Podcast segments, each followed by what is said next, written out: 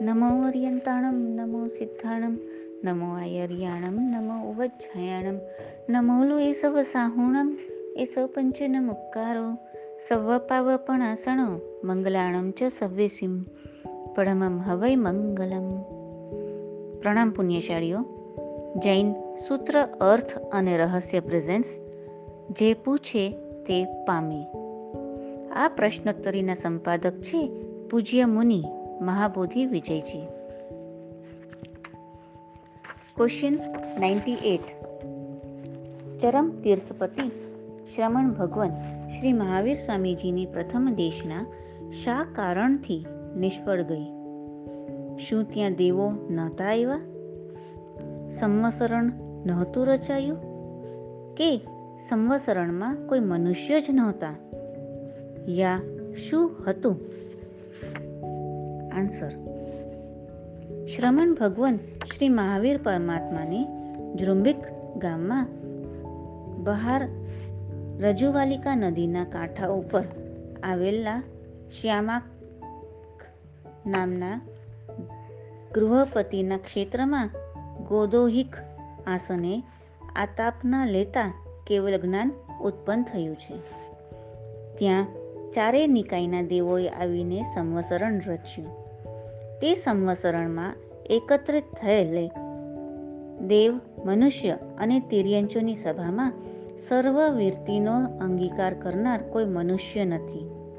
એમ જ્ઞાન દ્વારા જાણવા છતાં પોતાનો કલ્પ હોવાથી દેવોની પૂજાને અંગીકાર કરી મુહૂર્ત માત્ર યોજનગામીની વાણીથી નિષ્ફળ દેશના આપી.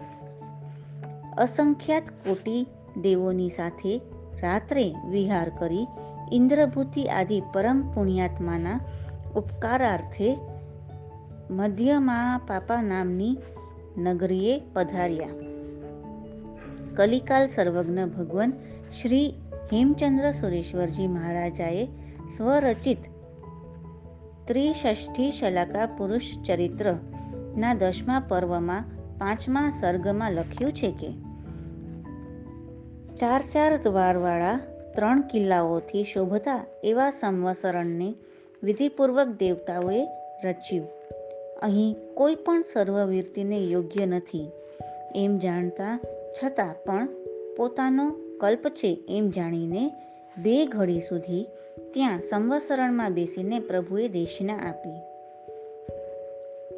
પ્રેમના બંધનથી રહિત અને પરોપકારમાં જ એક તત્પર એવા ભગવાન ત્યાં ઉપકારને યોગ્ય લોકોનો અભાવ હોવાના કારણે રાત્રિમાં પણ દેવોના ઉદ્યોતથી દિવસના જેવા સ્ફુટી માર્ગમાં વિહાર કરતા જૃંબિક ગામથી બાર યોજન દૂર ભવ્ય જીવોથી અલંકૃત અને યજ્ઞ નિમિત્તે બહુ શિષ્યોના પરિવાર સાથે આવેલા પ્રતિબોધને યોગ્ય એવા શ્રી ગૌતમ આદિ ઉત્તમ આત્માઓથી સેવાથી શ્રી અપાપા નામની નગરીમાં પધાર્યા.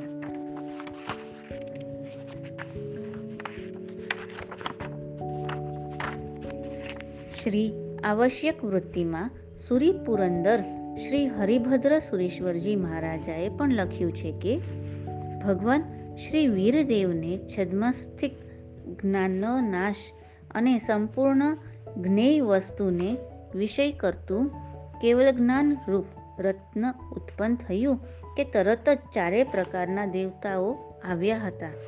પણ ત્યાં, એટલે કે જ્યાં કેવલ જ્ઞાન રૂપ રત્ન ઉત્પન્ન થયું, ત્યાં કોઈ પ્રવજ્યાને અંગીકાર કરનાર વિદ્યમાન નથી. એમ જાણીને ભગવાને વિશિષ્ટ ધર્મ કહેવાની પ્રવૃત્તિ કરી નહીં. કિંતુ તે સ્થાનથી બાર યોજન દૂર, મધ્યમાં પાપા નામની નગરીમાં. ત્યાં સોમિલાર્ય નામનો બ્રાહ્મણ વસે છે.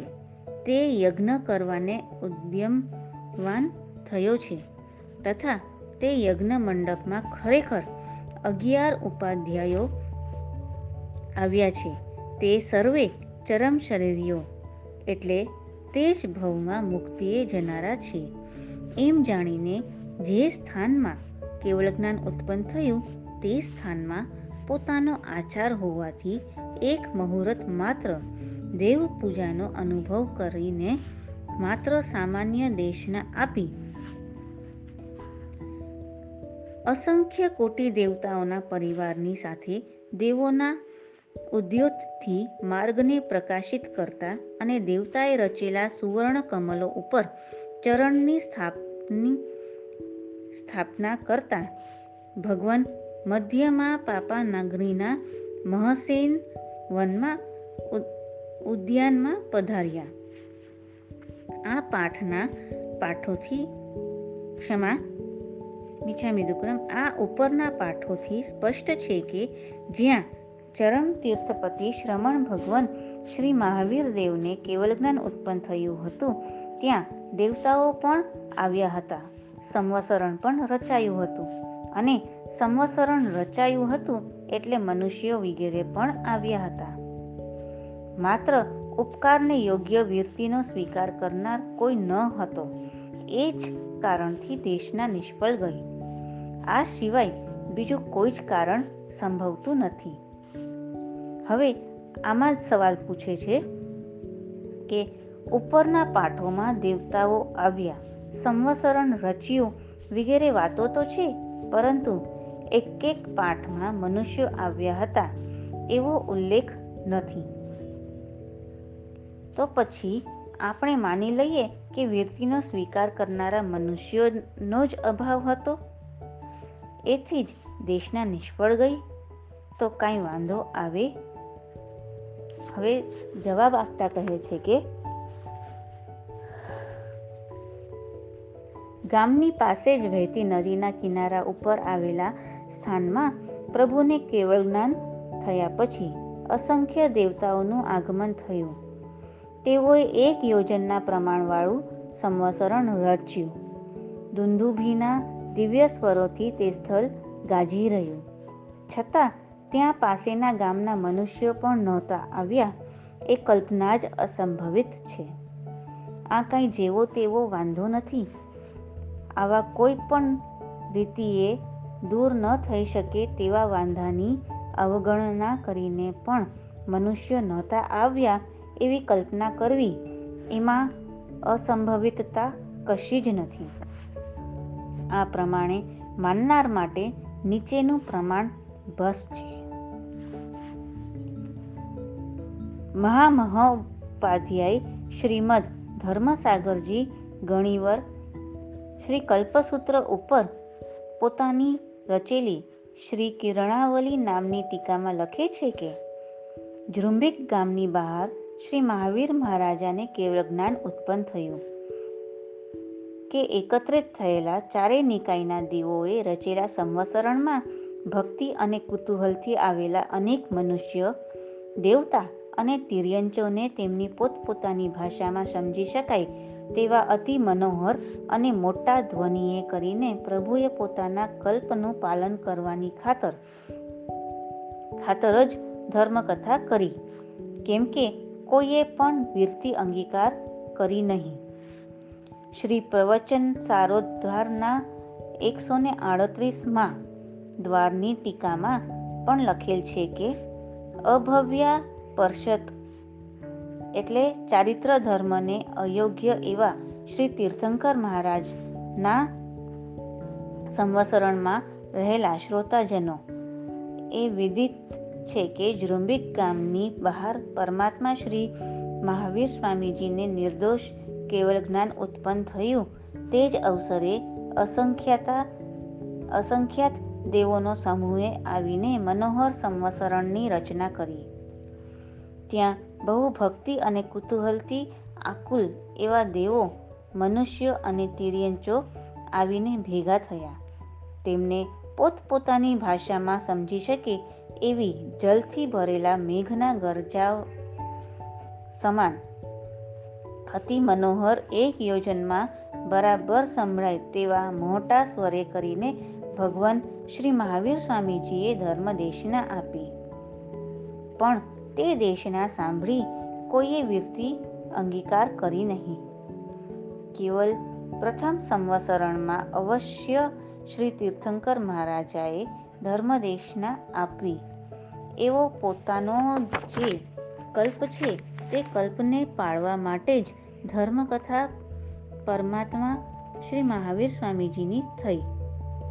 પ્રથમ કોઈ પણ તીર્થંકરને દેશના આ પ્રમાણે નિષ્ફળ થયેલી ન હતી. તેથી આશ્ચર્ય જાણવું. શ્રી સ્થાનાંગ સૂત્ર, દશમ સ્થાનક ટીકામાં પણ ભગવાન શ્રી અભયદેવ સુરેશ્વરજી મહારાજે લખ્યું છે કે, અભવ્યા એટલે ચારિત્ર ધર્મને અયોગ્ય.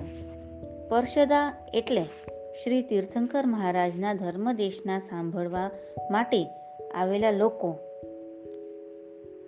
સાંભળીએ છીએ કે જ્રોમ્બિક ગામ નગરીની બહાર કેવળ જ્ઞાન ઉત્પન્ન થયા પછી તુરત ચારેય નિકાયના દેવોએ મળીને રચેલા સંવસરણમાં ભક્તિ અને કુતૂહલથી પ્રેરાઈને આવેલા અનેક મનુષ્યો, દેવો તથા તિર્યંચોની સભા મધ્યે શ્રોતાજનોની પોતપોતાની ભાષામાં સમજાય તેવી અતિ મનોહર મોટી યોજનગામીની વાણી વડે કલ્પના પાલન ને અર્થે ભગવાન શ્રી મહાવીર પ્રભુએ ધર્મદેશના આપી.